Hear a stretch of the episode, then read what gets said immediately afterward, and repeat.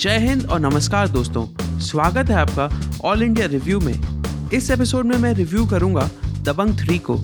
तो स्वागत नहीं करोगे हमारा। एक होता है पुलिस वाला, एक होता है गुंडा। हम कहलाते हैं पुलिस वाला गुंडा। मारेंगे भी हम और बचाएँगे भी हम। ये तुम्हारी आत्मा देखेगी। और घंटा कुछ नहीं कर पाएगी। स्वागत तो करो हमारा। दबंग थ्री, चुलबुल पांडे की उद्गम या ओरिजिन की कहानी है, जो हमें चुलबुल पांडे की पिछली प्रेमिका और उनके पुलिस इंस्पेक्टर बनने के फैसले के बारे में बताती है। चुलबुल पांडे एक बार फिर उसी कसौटी पर आके खड़े हो जाते हैं, पर इस बार वो धाकड़ चंद पांडे नहीं चुलबुल रॉबिनहुड पांडे हैं। फ़िल्म में सलमान खान, अरबाज खान, सुदीप, विनोद खन्ना, सोनाक्षी सिन्हा और साई मंजरेकर हैं।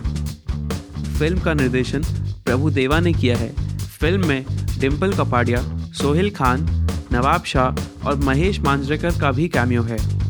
तो देखिए, मैं ज़रा तनिक आपको ये बता दूँ कि मैं भाईजान का बहुत ही बड़ा फ़ैन हूँ और शायद ये फ़िल्म भाईजान की अभी तक की सबसे बढ़िया फ़िल्म है।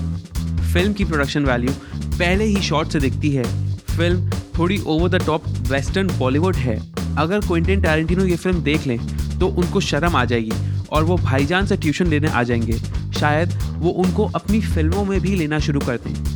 फ़िल्म में कॉमेडी का काफ़ी अच्छा इस्तेमाल किया गया है, लेकिन काफ़ी जगह कॉमेडी से कुछ गंभीर सीनों को डिफ्यूज भी किया गया है। फ़िल्म में भाईजान काफ़ी बार एंट्री मारते हैं और जब पहली बार एंट्री मारते हैं तो पूरा थिएटर सीटियों की आवाज़ से गूंज जाता है और हर बार उनकी एंट्री बहुत ही ज़्यादा शानदार लगती है। फ़िल्म में काफ़ी जगह स्लो मोशन शॉट्स का इस्तेमाल किया है और फ़िल्म में वीएफएक्स का इस्तेमाल भी काफ़ी अच्छे से किया गया है। इस फ़िल्म में सुदीप, जो विलन बाली का भाग निभाते हैं उनकी एक्टिंग सबसे ज़्यादा चमकती है। सलमान, अरबाज और सोनाक्षी की परफॉर्मेंस सहन की जा सकती है। साई मांजरेकर एक नया चेहरा है और शायद उनकी एक्टिंग थोड़ी और पॉलिश की मांग करती है। फ़िल्म में छः गाने हैं और उन सब में हमें भाई को डांस करते हुए देखना पड़ता है। अगर आपको फ़िल्म के दौरान कुछ खान पान का सामान लाना हो तो आप इन गानों के दौरान जा सकते हैं। पर फ़िल्म का बैकग्राउंड संगीत काफ़ी ज़्यादा दमदार है और इस फ़िल्म में साउंड इफेक्ट्स का इस्तेमाल भी काफ़ी चतुरता से किया गया है।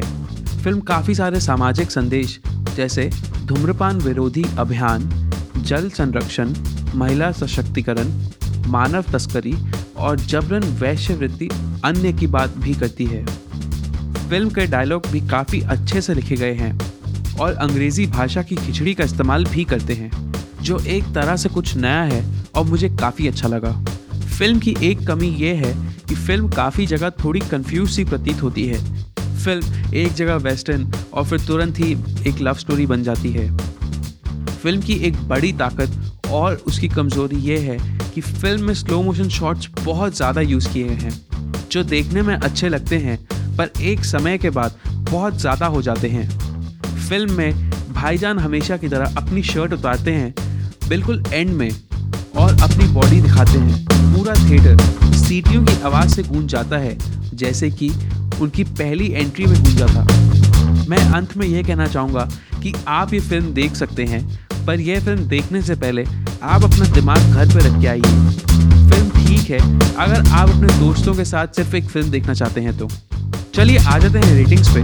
तो इस फ़िल्म के एक्शन के लिए मैं दूँगा इसको पाँच में से चार स्टार इस फ़िल्म में अभिनेताओं की एक्टिंग के लिए मैं दूँगा पाँच में से तीन स्टार फ़िल्म के गानों के लिए मैं दूँगा पाँच में से दो स्टार कुल मिला के मैं इसको दूँगा पाँच में से तीन स्टार चलिए, ये था आज का रिव्यू अगर आप मेरे विचारों से असहमत या सहमत हैं तो आप मुझे इंस्टाग्राम पे मंचे मूवीज़ पे इसके बारे में बता सकते हैं।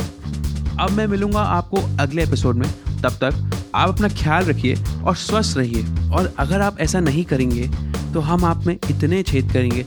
इतने छेद करेंगे, आगे का तो आप समझ ही गए होंगे। मज़ा आया? हमें भी मज़ा आया। आपको मज़ा लेते देखते हुए।